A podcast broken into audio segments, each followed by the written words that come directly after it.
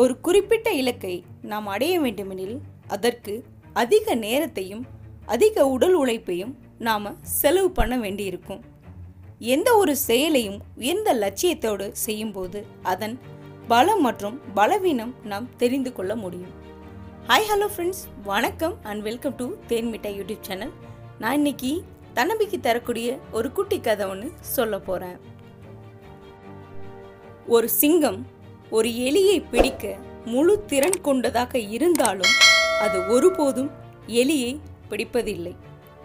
சிங்கத்தின் பலத்திற்கு எலி ஒரு சாதாரண உயிரினம்தான். சிங்கத்திற்கு உணவளிக்க எலிகளுக்கு அதன் சிறிய உடலில் கிட்டத்தட்ட போதுமான புரதம் இல்லை. மேலும் எலியை வேட்டையாட துரத்தினால் வீணாக சிங்கத்தின் சக்தி வீணடிக்கப்படும்.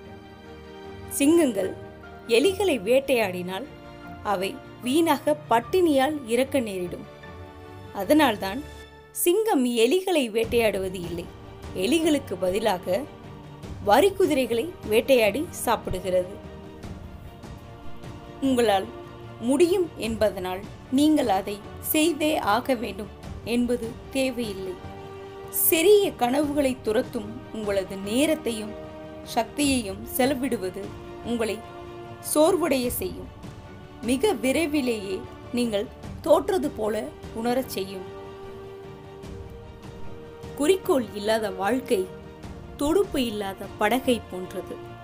தாழ்ந்த லட்சியத்தில் ஜெயிப்பதை விட உயர்ந்த லட்சியத்திற்காக தோற்றாலும் பரவாயில்லை. இந்த கதையிலிருந்து நாம் தெரிந்து கொள்ள வேண்டியது என்னவென்றால் நம் அனைவருக்கும் கிடைக்கும் நேரத்தையும் ஆற்றலையும் சரியான வழியில் பயன்படுத்தினால் எந்த உயரத்தையும் நம்மால் அடைய முடியும்.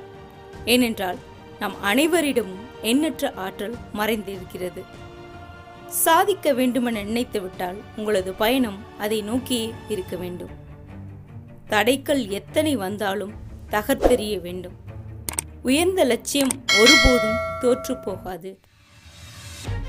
இந்த கேள்வியை நீங்களே கேட்டுக்கொள்ளுங்கள்.